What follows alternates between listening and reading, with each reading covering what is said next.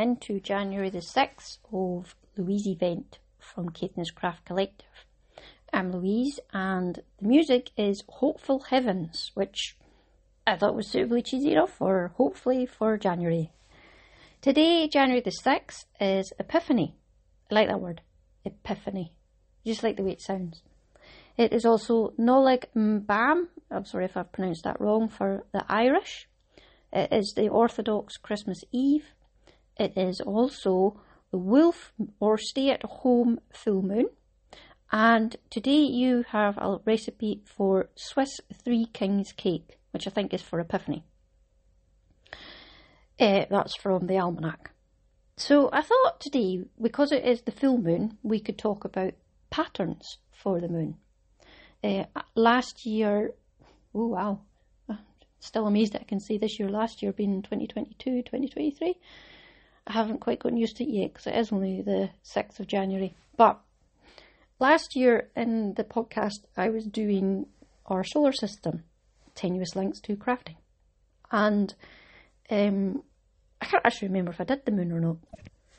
So today I thought I would talk about patterns for the moon that are inspired of the moon. The moon is the nearest thing that we've got to our planet, and they say that it actually is part of our planet. It got boofed off as the planets were forming. And I see the moon, and the moon sees me, as my mum would sing to me. Um, if you've never looked at the moon close up and you've got the choice or chance of a pair of binoculars or even better, a telescope, please do look at it closer up one starry, starry night because it is absolutely glorious. Um, the man in the moon, um, you can see him or not. I don't know actually. Can you see the man in the moon from all the way around the planet? Because we get quite a good view of him, but I'm not sure now. Because when we were in Tenerife uh, over Christmas and New Year, or over New Year rather, I looked up a few times and looked at the moon and went, the moon looks upside down. Because we don't seem to get that vision of the crescent moon. It's, it's sort of on the gibbous type of moon just now. And normally when we get that, it's sort of on the top half, but this was like the moon was lying upside down. So it then led me to wonder how other people around the planet see the moon. Do you all see the man in the moon? Or is it just me? obviously the the man in the moon is the craters that are on the moon, and I'm a full believer of the world is round and man has been to the moon, because um, I believe in science and things that are scientifically proven. I'm not a flat earther. Mm.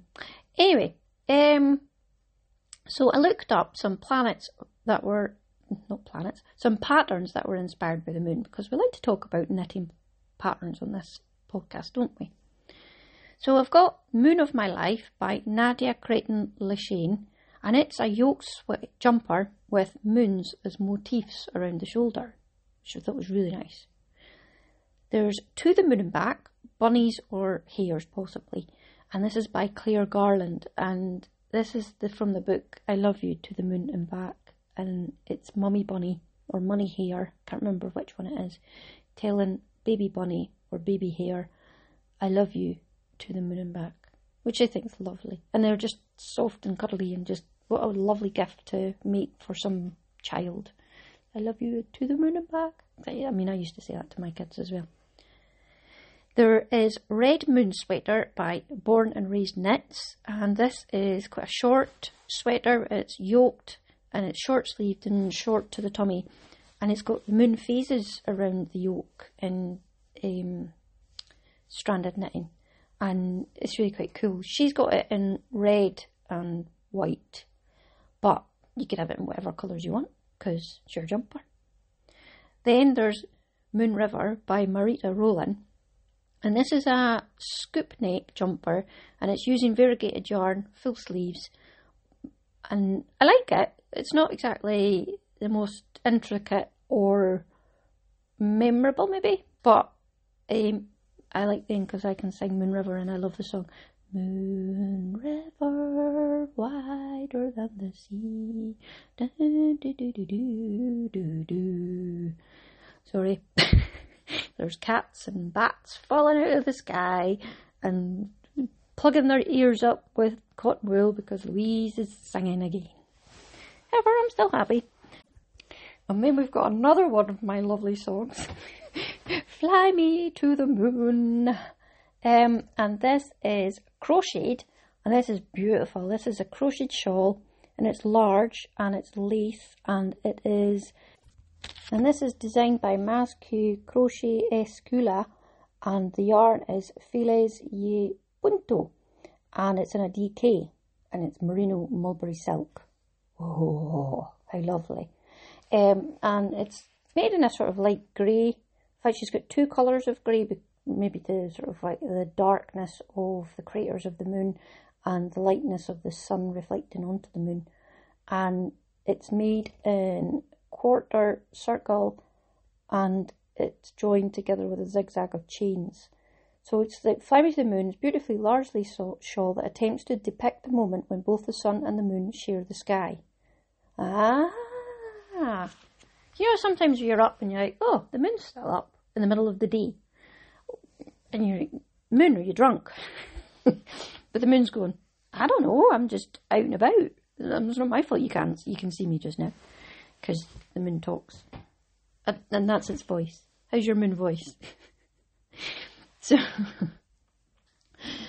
um, the what I like about that is the fact it sounded Spanish. And when we were in Tenerife, the, one of the trips was to go up Mount Teide, which is the volcano, and you could go to the observatory up there and look at the stars because you're above the cloud level and you can see a very, very, very clear light, night sky without very much at all light pollution, which it sounds awesome to somebody who likes to stare at the sky.